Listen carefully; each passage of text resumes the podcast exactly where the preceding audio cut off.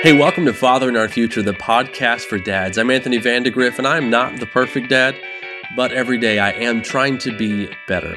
Now, about a month ago, I had the opportunity to be on with Rod Richard with the Four Fit Fatherhood podcast, and I realized that we do not always deviate from the podcast that we subscribe to, but I felt that conversation was so good that I wanted to make sure that you heard it. So today I'm going to play that conversation for you we have to have that open communication with our kids because when he comes home in 10 years and something really bad has happened, I don't want him to hide it from me. I want him to come to me so that I can help him. And I think I think that's really important when we're vulnerable and we're transparent, we're open with our kids, they reciprocate that back to us.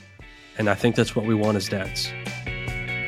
If you're a dad who wants to embrace your God given mission, make sure you subscribe to Fathering Our Future wherever you listen to podcasts. You can also get more content on Facebook, Instagram, and YouTube. And if you want even more than that, then head over to www.fatheringourfuture.com. There's a lot that goes into it. There's a lot that was is required of you. It would I would say that those are two of the most important roles that any man can have and uh, yes, and we're blessed to have them. Um, I'm a husband and a father too, and I, I, I don't take those roles lightly. You know, um, right. if I was just a construction worker or just a, a, a mailman or something like that, then that would be different. But husband and father, I think, are two roles that that have a, an ability to change the world, um, or at least the world that's in our circle. And so those are those are huge things, man. I don't want you to to downplay yeah. those at all, man. Yeah, no, I'm not intending to downplay those.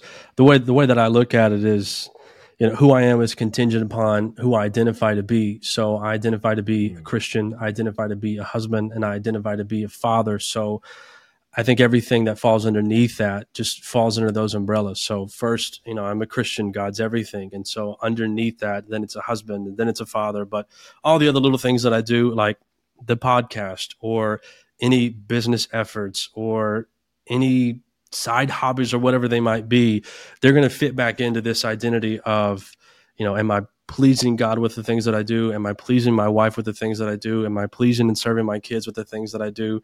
So when I say like that's me in a nutshell, it's just everything that I try to do. I try to do it for those three identities that I that I claim to bear. Yeah, I like that. I was looking at your website and I saw that uh, you know being a dad is not what we are, but it is who we are. Yes. And uh, I think I think that that's spot on, right? Like it, when we say it, like I'm a dad, like it's a it, like it's a job, right? But right. It, it is really it is really everything that you do. Um, it is it is not just when your kids are around. It is not just when you have to teach them or discipline them or provide for them. It's literally everything you do at all times. It right. is in essence you. Um, and, and so what you're saying there about you in a nutshell is it is, it is, it embodies everything that you are. Right. I think that's a good or lesson. Vice versa. For, yeah. Yeah. I think it's a good lesson to catch. And, you know, I, th- I think it's worth noting, and I know you'll agree with this, but just because we happen to do podcasts on fatherhood doesn't mean that we're anywhere close to being perfect dads. And I didn't have as much as I have understood today understood when I started this thing. I didn't really know what my mission was when I started this. It's just, I'm going to start this podcast. And so you learn a lot along the way. And that was one of the big things that, that I picked up early is there were so many men when they talk about being a dad, they're just like, oh yeah, my kids are out of the house now. I get to close that chapter of my life. And I thought that seems a little odd. And so like the more I looked into it, and the more I talked to other people, the more I realized that, you know, once you're a dad, you're always a dad it's it's literally an evolution that that we go through um, because it's a part of our identity. It's tied to who we are. You always and forever will function as a dad to your kids. I think even in extreme cases where fathers unfortunately lose their children to death and horrible circumstances like that, I mean, they're still this rallying champion of the son or the daughter that they had, and they they carry that legacy on, even though they never get to see it played out. But we, uh, you know, I, I, talked I talked to um, a guy I'm privileged to know. He's a PhD in family studies. He should have the podcast on fatherhood, but he doesn't. But I was talking to him and I asked him the question, you know, do you think that you ever get to close the chapter on being a dad? And he said, I don't think so. He said, you know, I'm in my 60s and there are lessons that my parents taught me that still echo on my mind on a regular basis when I'm confronting other situations. He said, so, you know, even from the grave, like dad is still being dad to me and mom is still being mom to me. Those identities, you know, they hold on eternally. So I think it's really important to understand that and not view it as the job that you can step away from without any ramification. You can't just be like, here's my two week notice. I'm going, I'm to go do something else. Uh, and when they turn 18, you don't get to kick them out and say, I'm done. I'm retiring. That's not how it works. And I think it really helps us when we understand, you know, this, this is who I've become. And when you approach it from that right. perspective, it changes the game. And I think it's good to have that understanding. Yeah, I 100% agree. You're right. I, I agree with all of that because even if you look at like I, if if I'm talking about my grandfather who's no longer with us, I still he's still a father, right? And I still yeah. think about the things that I got to do with him, the things that he taught me how to do, and the, the time that I got to spend with him. And I share that with my daughters. They've never met him, never got an opportunity to, but they understand the relationship of of me and him and what he was and who he was. And so when I show them pictures, there's this this understanding of the man that he was um, and that is going to be forever, right? Because at some point they might tell their kids that their great grandfather, their great great grandfather taught their dad how to make french fries. You know what I mean? Like these yeah. stories last forever. Right. Um, and, and it's, it's not a small thing that, like you said, we could put in a two week notice and walk away from. Um, because even if you do walk away, you're still, that title's still there, right? That, right. that walking away is still there. That all, all the things that you do, as we said are already, um, it you embody all of it and it embodies you. So yeah. as a father, you are a father forever. Once right. once you cross that threshold, there's no going backwards. There's no uh, like you said, turning 18 and now I don't have to worry about it. Things are different for sure, um, but you're still parenting, just parenting differently. Yeah, yeah. The big revelation for that that that really hit me um, was back in 2021. So I got COVID, I got the Delta variant, and it kicked my butt, man. Um, I was probably the healthiest and most fit I'd ever been. I think I'd like logged like 55 or 60 miles in the 10 days leading up to when I got COVID. I lost 17 pounds in 12 days. And there were honestly a few nights I thought, God, if you don't keep me, like, I don't think I'm going to wake up. I don't think I have the strength to wake up. Now, fortunately, God kept me and I'm here today to talk to you. But um, there were some nights, you know, my dad would come over. My dad had COVID. He didn't have it as bad as I did. And yeah, I think he's the one who gave it to me, to be honest with you. But uh, he, he would come over and he would make sure that, you know, I had food. And there was one night, it was, it was rough. And I was like, Hey, whenever you wake up, if you could just come to the house and just come bring me to your house, I, I, I need people around me because my, my wife and my three kids, they were with, they were in Ohio with my wife's family. And I'm glad they weren't here to get exposed to all that mess. But um, I realized then in that moment, you know, while I don't necessarily need my father every single day like I did when I was a toddler, you know, mm-hmm. when the time came for me to need a father, he was still a dad and he still stepped in and he still served me and he still did what a father should do. And I realized in that moment that, you know, he's still a dad. Like I call him dad because that's what I've known him as, but he's still actively a dad. It might not require as much, like you said, but when the times do arise, like there's still a call that we have to answer as fathers, always. Mm-hmm, mm-hmm. Yeah, yeah, and and and it's something I've been talking about recently is is that fathering is is necessary, um, and it's it's there. No matter who you are, no matter how old you are, fathering is necessary. There's there's lessons right now that your dad could teach you because of his experience because yeah. of, of the things that he's been through that you haven't faced yet um, that are, are probably priceless, right? Like that you yeah. couldn't learn any other way other than, or you probably wouldn't hear any other way other than the way that he could say it to you or the way that he could show you. And so it, it, it's, it's, it's a never ending, uh, it, it's, uh, what, what do they call it? The infinite game, right? Like there's yeah. no halftime. There's no fourth quarter. It is, it is an infinite game and you're playing that game your entire life. You're always trying to be the father you want to be or that your kids need, I guess is probably a better way to right. say it. Yeah, that's that's that's the way that I like to put it. That we're we're aiming to be the dad that our children need us to be. And I like I like that terminology a lot better than trying to be a good dad because mm. you can say I want to be a good dad, but what does that actually look like? There's not just a universal term and definition to what it is to be a good dad. It, there's not a one size fits all when it comes to that because your family is a lot different than my family. Some people have children with autism. Some people have children who don't have that. You can't parent a child with autism the same way you parent a child who doesn't have autism there's just so many different dynamics that go into it. So if you think, you know what, you know, I reached the definition of good dad because I make a lot of money, I take my kids on trip, I'm at the dinner table every night. You know, if you miss that conversation that your teenage daughter needs you to have where she just cries and you're just there and you weren't there for that moment, are you a good dad? If your kids don't think you're a good dad, can you still say that you're a good dad? And that's that's the reason I don't really like the term. It's it's not something that we get to measure. We don't get to determine right. if we are a good dad. That's not up to us. Our wife can weigh in a little bit on the conversation, but our kids are ultimately the ones who get to determine whether or not we were the dad that they needed us to be. And there's a little bit of a caveat to that too, and can make that you know be a little difficult. One is sometimes being the dad that our kids need us to be. That requires us to be someone that we're not. That requires us to grow. That requires us to develop ourselves so that we can be that person and then the other side of that coin is sometimes what our kids need us to be is not what they want us to be. If our kids want to do particular things and they have a particular agenda, we need to be the voice that's more than a friend that steps in and says, "Hey, this is a it's a bad idea. It's kind of a knucklehead thing you're doing here. You might want to reconsider." And so, yeah, being a dad is fun, but there's also work that goes into it. There's also some disciplines that have to be applied to it and some intentionality. And it's like you like you like you talked about. Like, yes, there are things that I know my dad could teach me that no one else could teach me. He's just ahead of the curve. He's always ahead of the game. This is why I like to say that part of our mission is to help our kids be a part of God's mission in a greater capacity than ourselves. Like we are aiming to further build that next generation.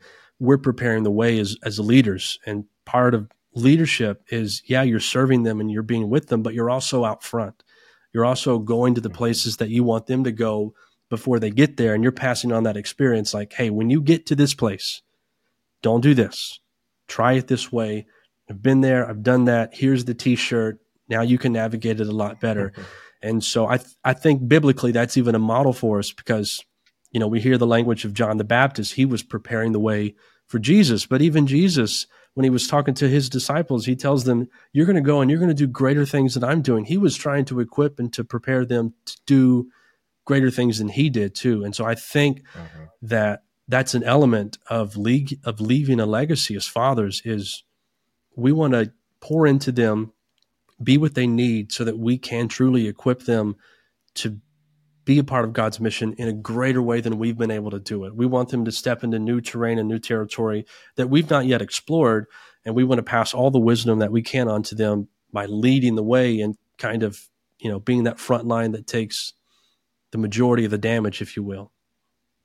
Yeah, yeah. The uh, the infantry or or the, the you know, like we're like the Marines, right? We get out there first and, yeah. and we fight those battles right. for them to set right. the table for them to come in and and you know finish things off or or explore further, right? Like yeah. if you want to see further, you gotta you gotta get on the shoulders of giants, and sometimes we're the giant, and uh, yeah, sometimes that's tough. That's tough for for a lot of us to to bear, right? It's like you said, oh, sometimes oh, yeah. it's not who we are, and we have to be somebody that we're not in order to be what they need, and that's difficult. Um, yeah. you know, it, it it definitely takes some some mindfulness and it takes some courage. Um, yeah. and, and sometimes it, it takes us doing what we don't want to do. And I think right. that part is hard because as a as a parent, there's like these dynamics that we want to keep where like there's levels of respect and like I'm the dad and you're gonna do what I say and I'm gonna this is the way I'm going to parent you. But sometimes that's not it. Sometimes you have to be right. kind of like you kind of have to take a back seat to your own wants, needs, and desires, and be like, okay, this is what my family needs from me. Right. All right, I'm gonna go do it. Yeah, yeah. I think it requires a good dose of humility too, because our pride as men, we all have we all have pride. Like we like mm-hmm. what we can do, we like what we can accomplish. It makes us it makes us feel good. Uh, I'm writing a little book right now for men expecting to become fathers, and I have this little portion where I, I, talk a little bit about the sense of pride that we have. But anytime we build something great or we do something awesome, we make these unique customizations. If the conversation comes up like, "Hey, that looks really cool," like we can't help ourselves except to say, "Yep, I did it myself." Like we we like we like to take credit for things exclusively, right. like we did it, and so we, we all have this pride and you know it's, it's like it's like a two-headed dragon like part of it's okay and the other part of it's not but if we don't have the humility to say you know what? The way that i do things might not be the right way. Maybe i need to revisit mm-hmm. this. Uh, maybe maybe i need to do I, I do need to improve in this area. Maybe i don't know as much as i think i know. Um, it's it reminds me so we had this feud i'll call it with with my my, my mom and dad with car seats with the kids because the technology has changed, the advancements have changed. So, how long they kept me in a car seat is shorter than how long we'll keep our kids in the car seats. And right. the type of car seats that I was in was totally different than the car seats that we have today. And my dad's like, Well, you know, you didn't die, you're still here. Like, we could still do it the way that we did it and everything will be okay. I was like, yeah, I understand that, but this is the way that it has to be. Like, this is the way that we're going to do it. Now, fortunately and thankfully, my father was like, okay, I'm, I'm gonna, I'm gonna respect that. I'm gonna respect the boundary. I'm gonna swallow my pride on, you know, I know this way works, but like, I'm gonna, I'm gonna choose to do it this way because it better serves you. And I think, I think that's something that we have to be able to do as dads, like you were mentioning. We, we've got to swallow our pride. We've got to make those changes because it's, it's not always about us, and we don't always have, we don't always have the best way forward there's that old old expression that you often hear parents use it's my way or the highway. Well sometimes the highway might actually be a better option. We're just not we're, we're not you know mindful of that. Because i think about right. what the bible says. It says it's not in man to direct his own path. So if we don't even have it within us to direct our own path why do we think we have it within us to direct our kids path? Like we don't know everything that they go through. We don't see everything that they see. We don't think everything that they think but we think we can step into their life when ours is in shambles and we can just say, yeah, you're going to do it this way. I, right. I think that's one of those things where we've got to recognize, okay, my responsibility is to lead them, is to serve them, to get them in a good direction. And then I'm going to allow God to work with them to define that path and take them the rest of the way. Yeah. Yeah. Do you think that that's like, uh, like just alignment in general, like as as the father, as a leader, that we need to get in alignment with with our leader, with with God, in order to be able to lead them down the right way. Because if we if we don't know ourselves how we're supposed to be going, um, then how do we lead them? You yeah, no, uh, absolutely. I I think I think that has to be the case. You know, I think what the Bible says it says that you know there's none good but God. So any of the goodness that we think that we have is in comparison to what God views goodness as, it's it's not even considered good. It's like Isaiah talks about all of our righteousness. It's like filthy rags. Now, what we often don't catch is that the reference to filthy rags is talking about the rags that the women would use when they were on their cycle, and so yeah. So basically, our yeah. goodness is basically equated to a used tampon. Like that. That's that's what God thinks about our goodness. So I think outside of God, when we try to do things good, from time to time, I think occasionally people will do good things, but overall, I think we're going to miss the mark. And I think the neat thing about having that alignment with God is, you know, when we pray and when we worship, we'll say things about God like, you know, he's worthy or he is holy or he is good. And what we often don't realize is that God is so gracious to us that he makes those same declarations back to us. Even though we're not mm. qualified for those things, he makes them back to us. We're worthy because he says that we're mm-hmm. worthy. So we get to participate in this great inheritance. We're holy because he says, be holy. It's, it's not just a command to be holy for I am holy. It's also a, a declaration that because you're in a relationship with me, I say that you're holy. And so God says these wonderful things back to us. So when we're in that relationship with God, then we can actually go out and do things that are good and noble in the eyes of God and I think about the two greatest commandments that when Jesus was asked, you know, what, what's the greatest commandment? He gives two. He says, you have to love God and then you have to love your neighbor. I don't think we're truly capable of loving our neighbor the right way if we don't first love God. Because what happens when we love God is we get this increased value of who we are as individuals. You know, I can look at my life and just think of me and of myself and I can see the mistakes and I can see all the scars and I can see all the dumb things that I have done. But within my relationship with God, God says, you know what? I, I forgive that. I give you grace that's sufficient for all of those things. And so now I have a greater value of myself because I see myself the way that God sees me. So when I have to love my neighbor as myself, now I love them on a totally different level than I would if I didn't have God in my life to see. I mean, some people think uh, that they're meaningless. So how do you think they're going to love other people? Probably not very good. But when you have that relationship with God and you start there, and you realize, you know what? God gives me this great sense of worth and this great sense of value. I, I love myself more now than I would have without God. So now I'm going to love my neighbor. I'm going to love my wife. I'm going to love my kids in a greater capacity than I would have before. So, yeah, I think without that, out that, without that relationship with God, without that knowledge of the Bible too, I don't, I don't think we're going to do right in those relationships as a husband and as a father. I mean, we get direction, we get instruction on how to do that. There's biblical wisdom that guides us with that. The apostle Paul in Ephesians 5 tells us that we have to love our wives like Christ loved the church and gave himself mm-hmm. for it. I know as husbands, we always like to go to the next verse where it talks about wives submit yourself to your husband. Like we, we love to say that. We love to throw that in their face. And people will probably gripe and complain, like, you know, my wife doesn't submit to me. And I always want to throw that conversation back to them. Like, are you loving them the way that Christ loved the church and gave him, gave his whole self, like didn't hold anything mm-hmm. back? Are you doing that? Well, no. Well, then don't, don't skip ahead and complain because she's not submitting the way that you think she should. You're not doing what you, what you're supposed to be doing first. And even as fathers, uh, going back to kind of what we talked about a little bit earlier, you know, we're not instructed to raise them in our image. We're instructed to bring them up in the ways and admonition of the Lord.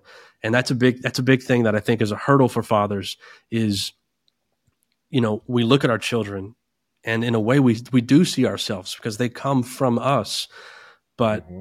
we're not supposed to raise them to be like us, to be in our image. We're disciples and we're we're raising other disciples to be followers of Christ to bear his image and not our own. And that can be especially difficult I think with sons in general because, you know, my son is my pride and joy. I love my girls, but there's just something different as a father having a boy because you see like where you were and what you've gone through and what maybe could have been. And there's always that sense of, man, I could live vicariously through my kid. I could make them what I never was. And that's not what we're supposed to do.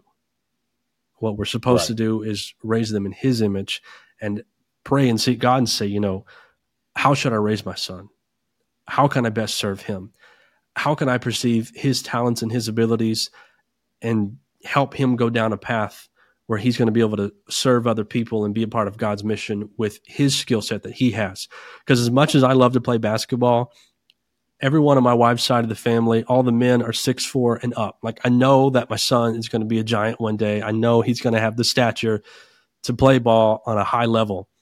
And as much as I would love to pour into him everything that I know and teach him and get him involved in basketball, he loves soccer, but what he loves more than anything else is science, like geology and geography and oceanography and entomology. It's just like bugs and lizards and sea creatures and rocks.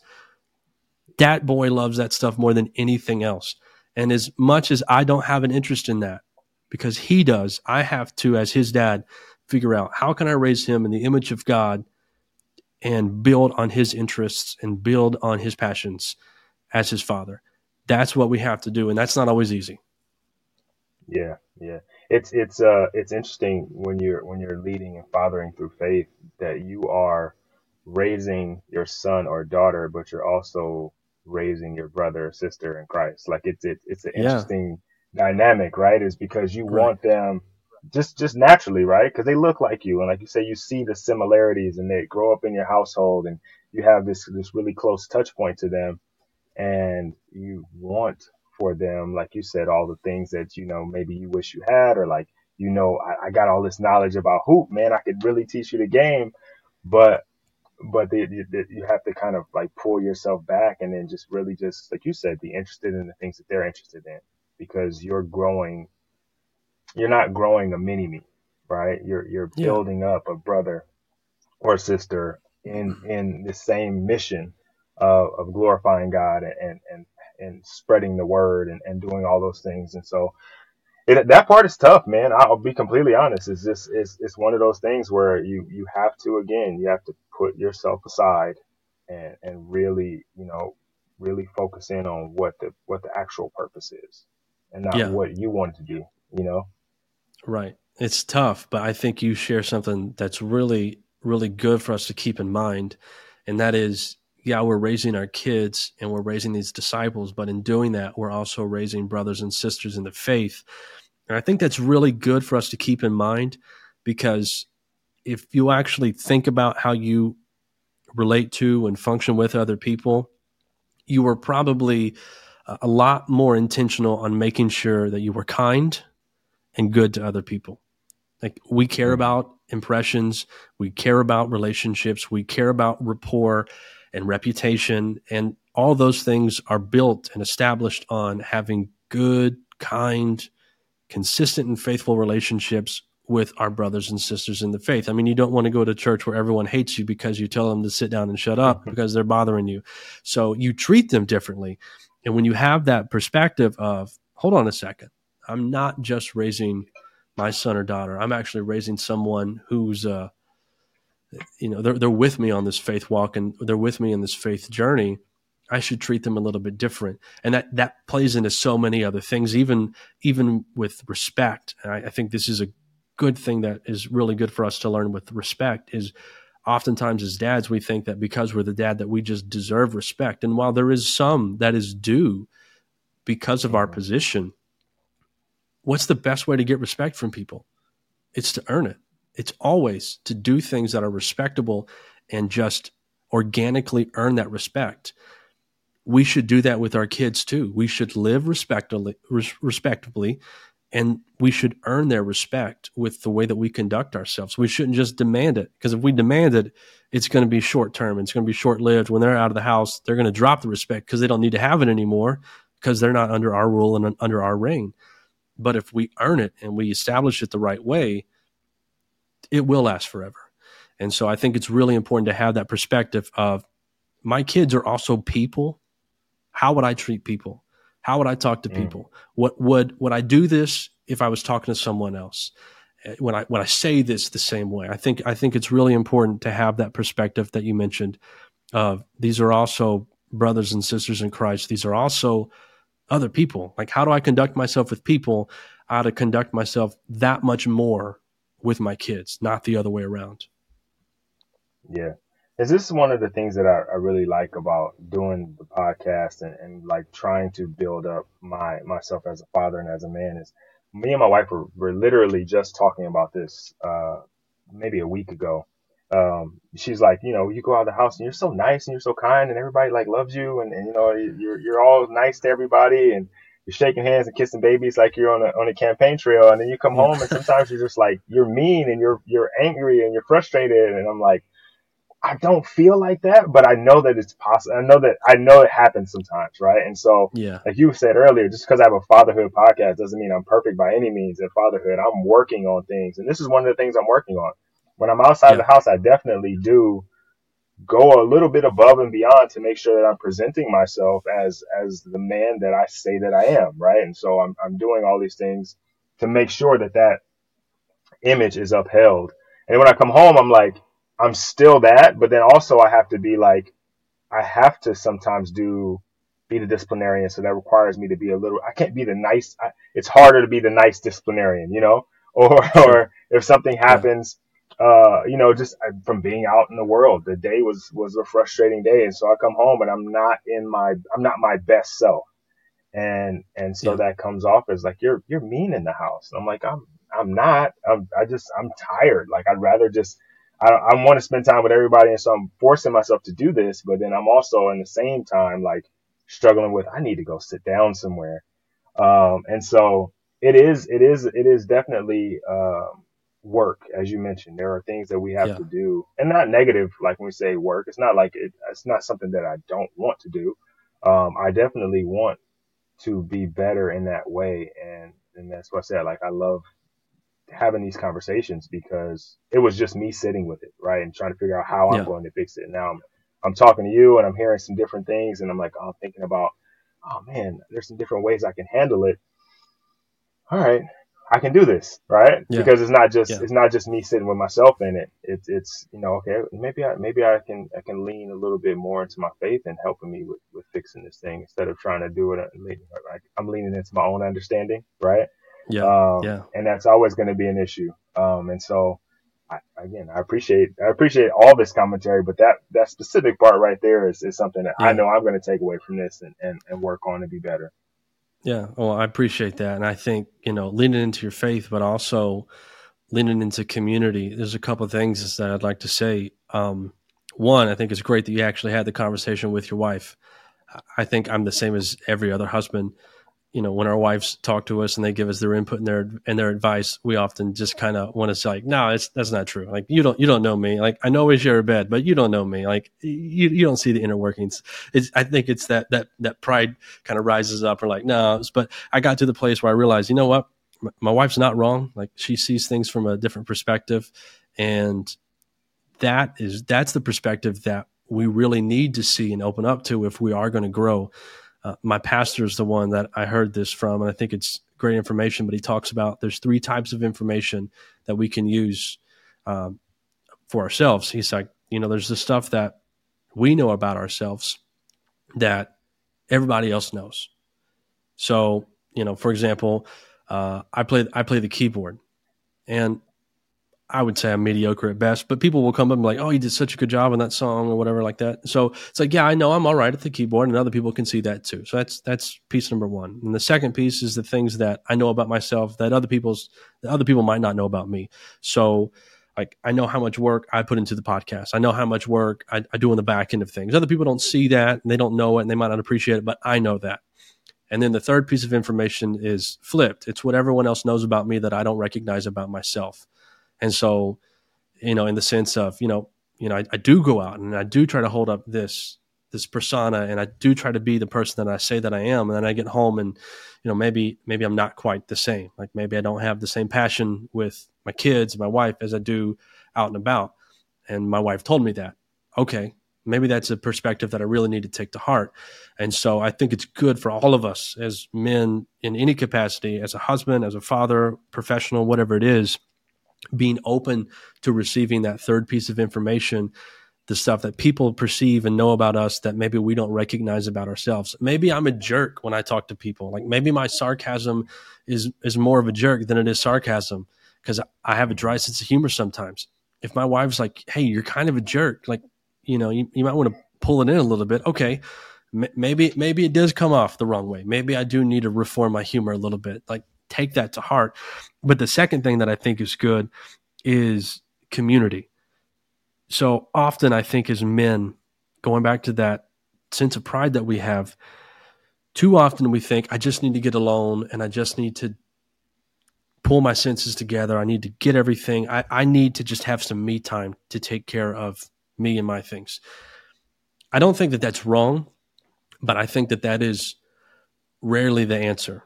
I think that is, mm-hmm.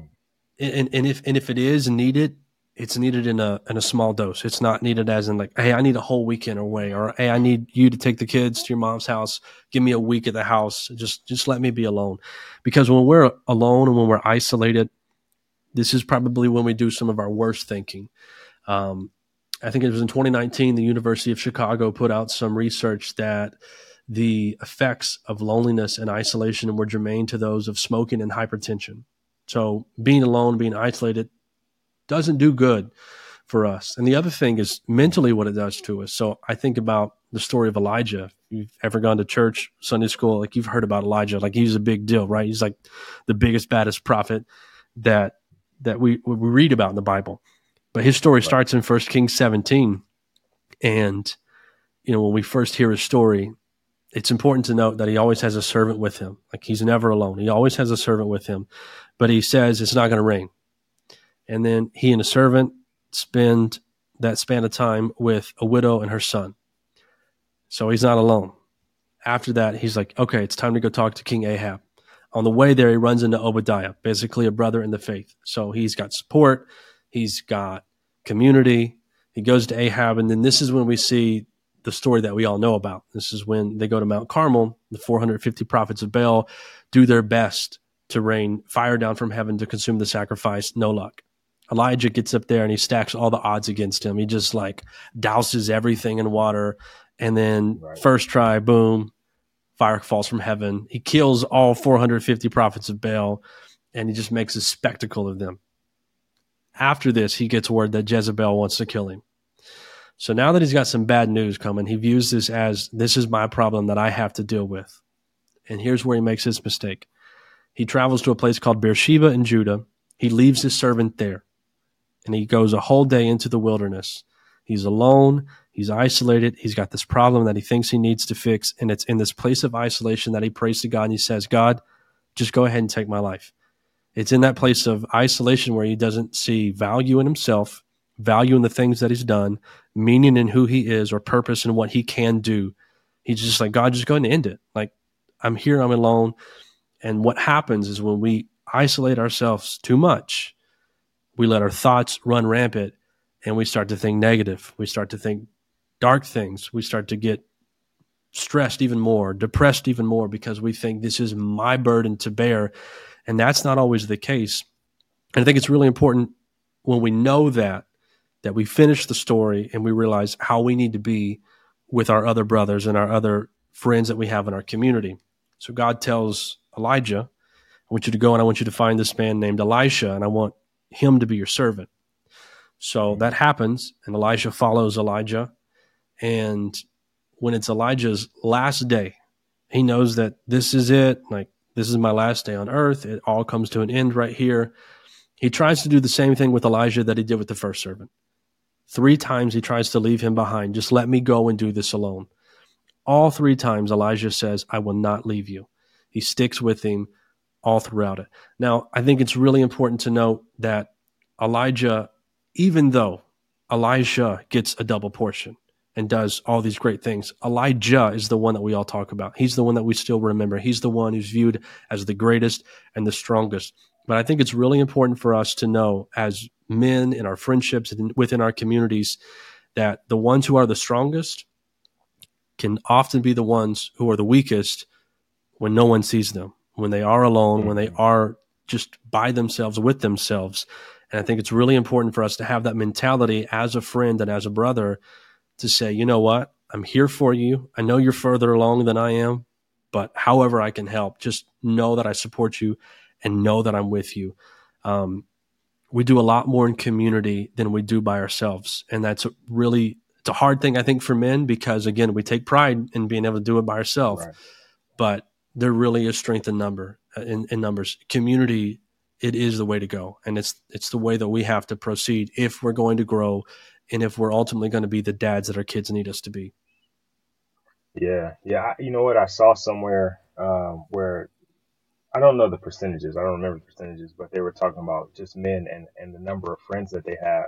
And I think on average, the average man has like one friend or none. Like it was just it was like a, it wasn't even a full friend. It was like a point, point seven friends, you know what I'm saying? it was like, I was like, and, and then I start to think like I have, I have multiple friends. I have a group of friends, but it's all intentional. You know, it's not yeah. like, like these guys are my friends because I'm actively like pursuing these relationships and we all are kind of, you know, depending on each other and working on each other and encouraging each other. And, and then right. like I, like you mentioned community, like trying to build a community for fathers and trying to have these interactions and, and this accountability and this encouragement and all these things.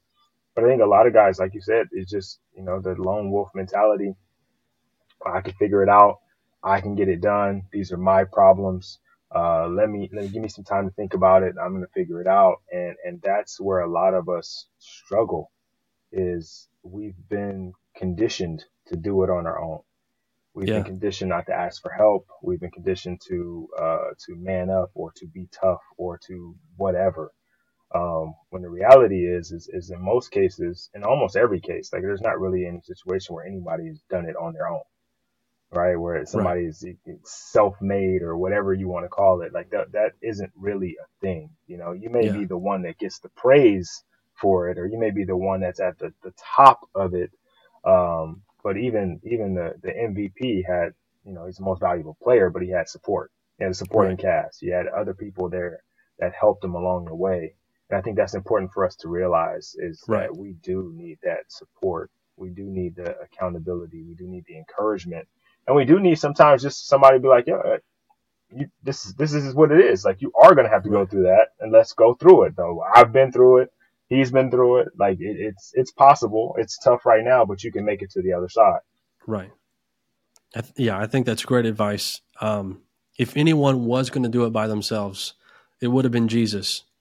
And even he mm. chose to surround himself. You know, he had multitudes who followed him. He had a group of 120, a group of 70, a group of 12. He had three that were really close to him. And then he had John, who he loved. It's just like he had mm. a tight knit circle of friends and he surrounded himself with other people. He didn't need to. It was God in the flesh. I mean, he, he didn't need other people, right? But he still chose right. to have people. I think because he's modeling to us, like, this is the way that it's supposed to be. Loneliness is never a good thing. It's like even in the beginning, you know, God looks at Adam and he's like, it's not good that man should be alone. God, God knew that, you know, Adam didn't just have the animals. He had God. Like Adam walked with God and had this relationship with God, and God still said he's alone because he doesn't have someone right. like him living this life with him. And so, like, we, we've got to have people trying to do it right. the Lone Ranger style it's never going to work and it's going to lead to a lot of frustration. Yeah, yeah. The, the, there's a power in shared experiences. Um, yeah. You know, either either preventing you from making the same mistake, like you don't have to make that mistake because I already made it. Like this yeah. is what happened. This is how I overcame. This is what I did. Um, or you know, I, I, used to feel the same way you felt. You know, but yeah. what I realized was, and just the power of that conversation. Um, or just seeing it, right? Like it may not even be the in conversation. It may just me, me, we're in, we're in proximity and I see you, uh, right. we just, we just say we're talking about fatherhood. I just see you being present in your, in your children's lives. I just see the way you love on your wife. I see, or I hear the way you talk about your family and I'm like, that sounds really good. Like I, I really would like to have that for myself. Yeah. And now I can start working towards being that and, and pursuing that. Or maybe I just tap you on the shoulder. Hey man, look, I, I don't know you, you don't know me, but I just love the way that you're loving on your wife, man. What is it? Like, how, yeah. how are you doing that? Like, what is, what is it that, that, that you're thinking, that you're doing, that you're saying, that's reinforcing that, that thing? Um, and that's awkward, but I've done that before, you know, like, more power to hey, you, man.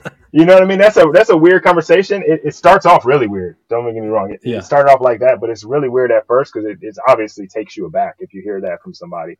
Right. But it turned into like a just a, a regular conversation after that, you know, and it was That's almost cool. like this. We are just talking about how to how you love somebody regardless, you know, yeah. and just kind of being being present and being available and being in those moments. Um, and I think that's important, and it's something that we have to do a better job of as as fathers and as leaders, because our children are also seeing when we feel like we have to be alone.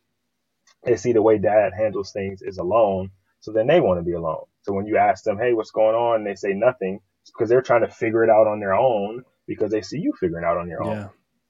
And they're not equipped with the tools or the experience that you have to try to deal with some of these things. And so you're putting them at a disadvantage by not showing them that, you know, there's ways to find solutions through other people and with other people. Yeah.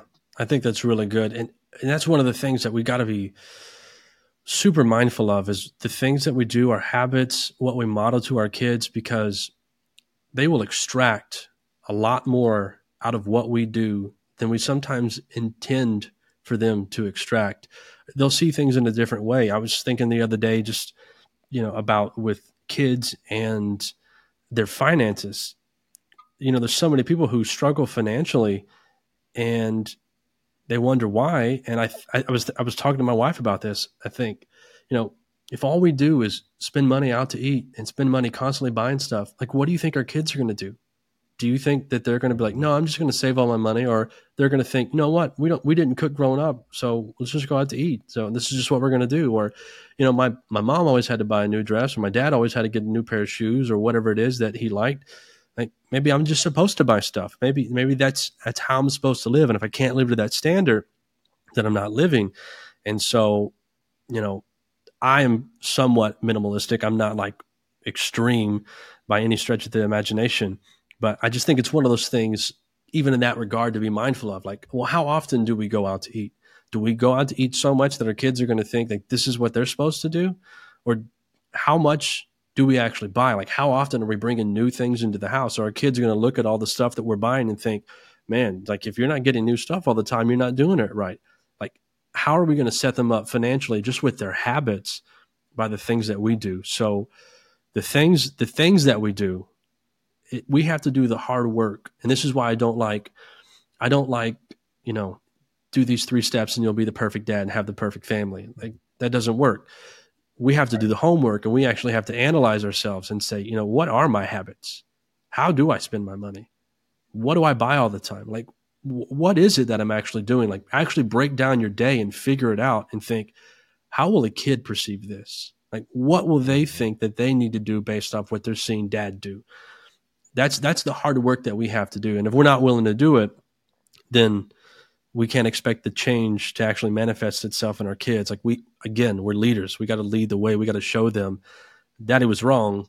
This is the right way to go about things. Like I'm gonna, I'm going to set you up to do better by showing you what's right. Even though I didn't do it until I was, you know, 25, 35, 45, I'm showing you now. So see what I do. And they will. They'll, they'll watch us because they love us. Even though it doesn't make sense for them to love us, they do. And that's a, that's a remarkable thing. Uh, but we've got to be mindful of our our habits and what we're modeling to them. Yeah, yeah, for sure, for sure. And and, and uh, they look up to us, right? Like they they are trying. I'm my kid's hero, yeah. right? Like I didn't do anything to deserve it, right? Like I didn't. I just I'm just dad, right? I didn't right. I didn't save the city from from a villain. I didn't I didn't do any of that stuff, right?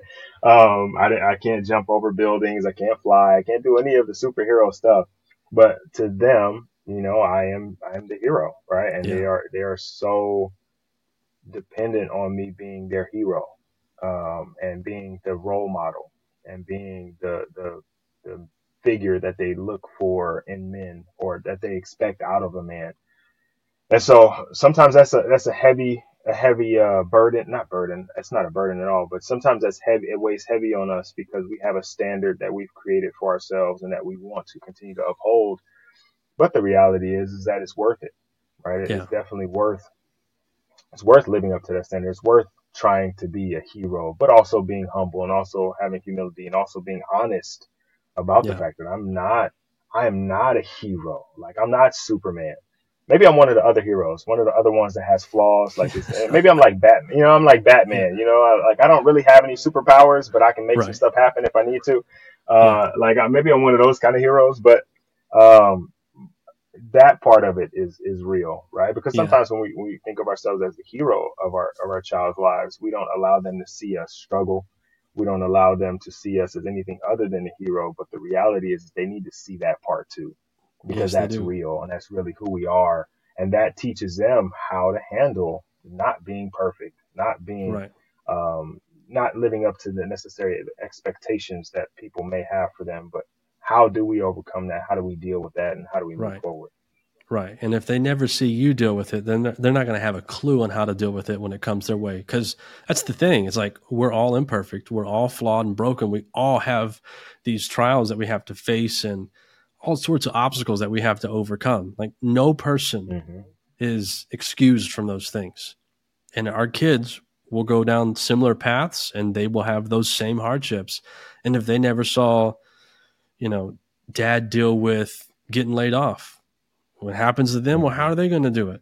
If if they never have to, you know, name it, whatever it is, whatever it is that you've gone through that you've just tried to keep a secret and hide from your kids, like if they follow in your steps and they do the same thing, they're not going to have an example to follow. And I, I think I think it's really important for us to want our kids to come and seek our sage counsel and our wisdom when they go through things. I think like that's huge for me. Like I make sure that when when my kids do particular things, okay, here's an example. So yesterday, my son who was in first grade came home. This is like the second week of first grade for him. He said, Hey dad, he's like, some kids were talking about the F word today. And I was like, hold the phones, buddy. I was like, come to my room. Let's have a conversation. I was like, you know, and so I had to have this talk with him. Like I wasn't, I didn't go in there and like, we don't say this and you're not going to do this. And, you know, run. I, I had a conversation with him like he was a person. I was like, there are particular words that people use. We choose not to use those words. Like he, what he said specifically is that his his friends told him that when you when you raise your middle finger at someone, it means the F word. And he was like, I don't even know what the F word is. I was like, buddy, you don't need to know what it is. It's like you'll figure it out soon enough. Like, like it'll happen. Like people will mm-hmm. actually start to say it. I said, but we choose not to say it. So we choose to do things that are good. And if it's a bad word, it's not going to do any good. So I had a conversation with him like he was an adult, like he was a person. You know, obviously did my best to explain it in the terms that a six, almost seven year old would understand. But like we have to have that open communication with our kids because when he comes home in 10 years and something really bad has happened, I don't want him to hide it from me. I want him to come to me so that I can help him and I think I think that's really important when we're vulnerable and we're transparent, we're open with our kids, they reciprocate that back to us. And I think that's what we want as dads. Yeah, 100%. I 100% agree. And I think if you would have handled it uh, and kind of like you said a second ago, if you would have been like, "No, we don't say that, we don't do that," then the next time something like that comes up, he's like, oh, "I don't really like how Dad reacted, so I'm just yeah. gonna, I'm gonna exactly. handle it on my own." exactly, exactly. Yeah, yeah, and I also like. I mean, I even told him. I said his name's Frankie. I said, Frankie, I know that as a kid, it's fun to do the things you're not supposed to do. Like when mommy and daddy say, "Don't do this," like there's just something that tempts you to just go and do it. Like I know that you feel that way, and so like I preface the conversation with that, you know. And I, I think we just have to be smart. We have to use some wisdom and we have to be in control of ourselves. If we're not in control of ourselves when we're trying to discipline our kids, which I would view that as discipline, I don't view discipline as do I spank your kids or do you not spank your kids. Discipline is discipling. So we're disciplining, we're disciplining the good and the bad. So like him coming to me is a good thing. So I made sure he know that he knew you you've done a good thing in in sharing this with dad. Like thank you for doing this. It's really important that we just choose our words wisely. Now, I wasn't perfect at this every time. One of the things that I know I fell into was forecasting, which is a, which is a bad thing to do with your kids. And what I mean by forecasting is when my five year old would come home and say something, I would tell him like, if you do this now when you're 15, you'll look at the, it'll look like this, and you're 25, you'll be doing these things, and when you're an old man, you'll be looking back in your life thinking, why did I make these mistakes? Like he doesn't need to know what the next 85 years of his life is going to look like. Like that doesn't help him. Like I have to address it in a much smaller, direct way. And so, I, I I've caught on to these things. I'm getting better. Like I'm not perfect, but I'm trying to be a better dad every day, as I like to say in the podcast. Uh, but again, if if we can be intentional about opening up, modeling things to our kids, like you talked about when we go through our hardships and our trials, that's one of the best things that we can do because they'll see it and they'll know, hey, dad went through that. Maybe dad can help me. Especially if we're intentional about communication with them and we're open. We're like, hey, you talk to us about anything, and we don't react like we're a lunatic when they do. Like, like that. That's that's the key too. Like we gotta we gotta suppress that that reaction, and we need to use wisdom and actually respond. So that I think that's the way forward with communication. Yeah, yeah, I like that. I like that. I, I, like I like where we're at right now. We're kind of kind of passing on some some advice for for fathers, just in, in in, in conversation, right? And yeah. So you mentioned you mentioned your podcast and, and some of the things you say on your podcast. If if you were to, and this is where we kind of start to wrap up, but I'm I'm I, I can go and we can do this forever. Um, if you were to final episode, final episode of the podcast, uh, you obviously already have a message that you're you're putting out there for fathers, but this is the the final episode, and you're going to sign off. This is your mic drop moment. Um, what do you want that that episode to be about? What do you want fathers to hear from you? Mm. Yeah, it's a it's a it's a it's a tall order to respond to. Um, mm. Honestly, when I think about myself, I think about while yes, I am imperfect, and yes, I have a lot of growing to do, and I have a lot of learning to do, I don't think I could do it without God, and I couldn't do it without the Bible. And I think most of the stuff that I have extracted and used for fatherhood comes from the Bible. I mean, this this this is a guide for us, and it helps us. It's literally the Word of God speaking to us. So, if I was going to give dads any advice, any final message, like I'm out of the picture, this podcast is done, here's where you go from here. I'm I'm going to direct them to the source of everything. I'm going to I'm going to point them back to God and I'm going to point them back to the Bible. And I'm going to say if you don't have a relationship and you're not reading the Bible every day, like you're, you're not you're not setting yourself up to learn how to live. I mean, mm-hmm.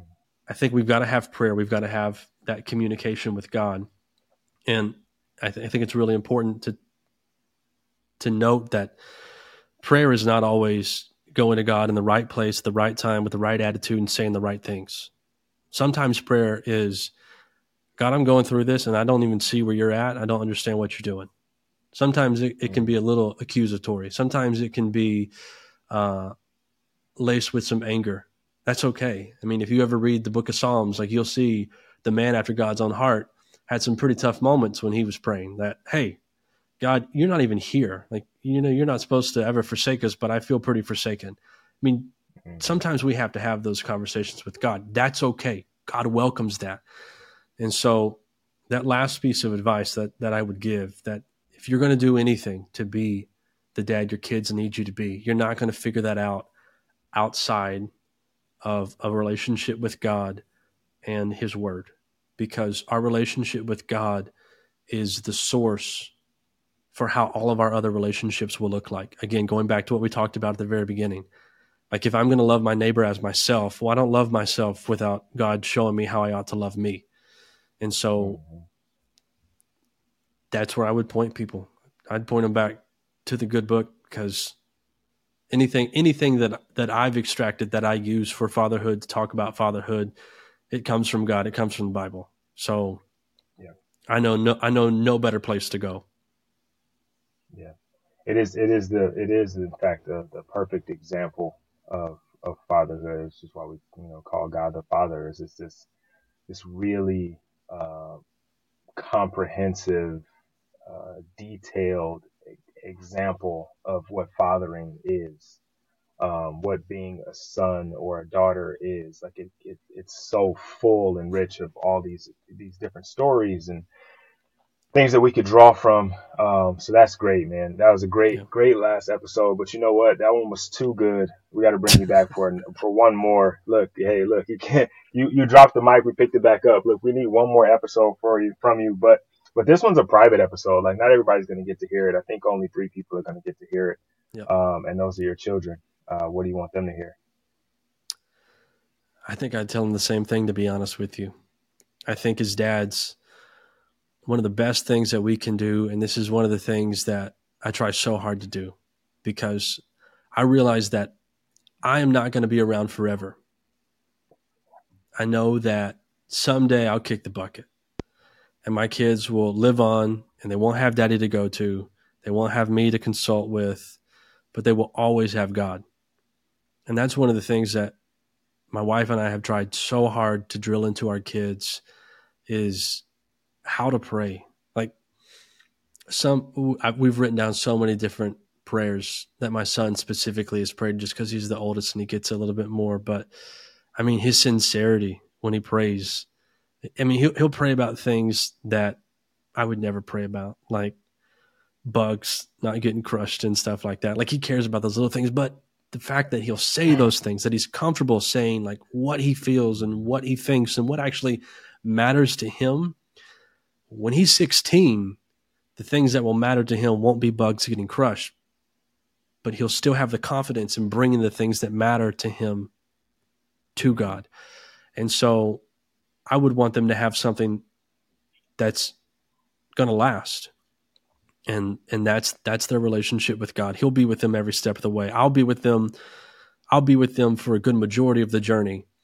But again, I don't I don't define the path. I don't direct it. I take them to a certain point and they kind of let go of my hand a little bit more and they hold on to God's.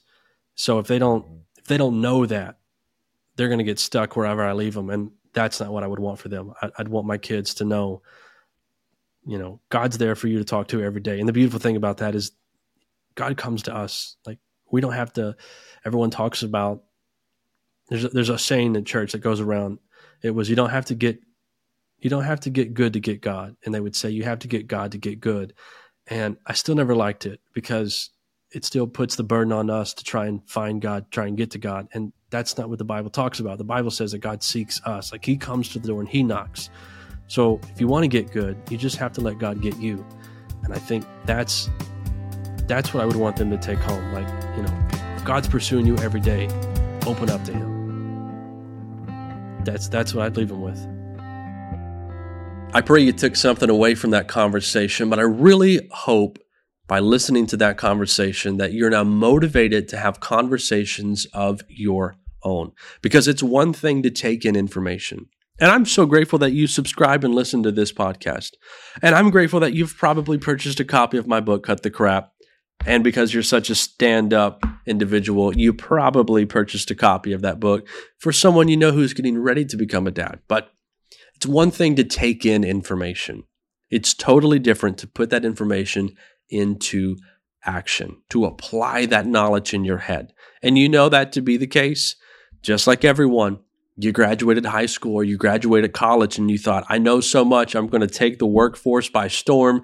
But then you start that new job, and on day one, you realize there's an application side to this that I was not necessarily prepared for. When we have conversations with dads, this is an opportunity for us to take the methods and the ideas in our heads or the practices that we're actually utilizing as fathers and to challenge them to tweak them, to learn whether or not our ideas are good or bad. You might have great ideas and you can get the affirmation you need from other dads, but your ideas might also be pretty bad. And another dad can speak to you and say, you know what? I thought that too, but I found out that it didn't work. Here's what I did instead. When we talk to each other, we help each other, we grow. And this is why we ought to utilize community. And this is why we have to remember that at the heart of community is conversation. Because if we're not talking to each other, then we're not going to grow. We're going to be stuck spinning our wheels in the same place forever. So we've got to start talking. So make sure you find some dads that you can talk to. They can be older than you, younger than you. It doesn't matter where they're at on this journey of fatherhood. You don't have to be in the exact same situation. Just start talking to other dads. Have those conversations, and you will be blessed, and you will grow, and you will be the dad that your kids need you to be. This is Fathering Our Future, the podcast for dads. I'm Anthony Vandegrift. Thank you so much for being with me, and I hope you will join me next time.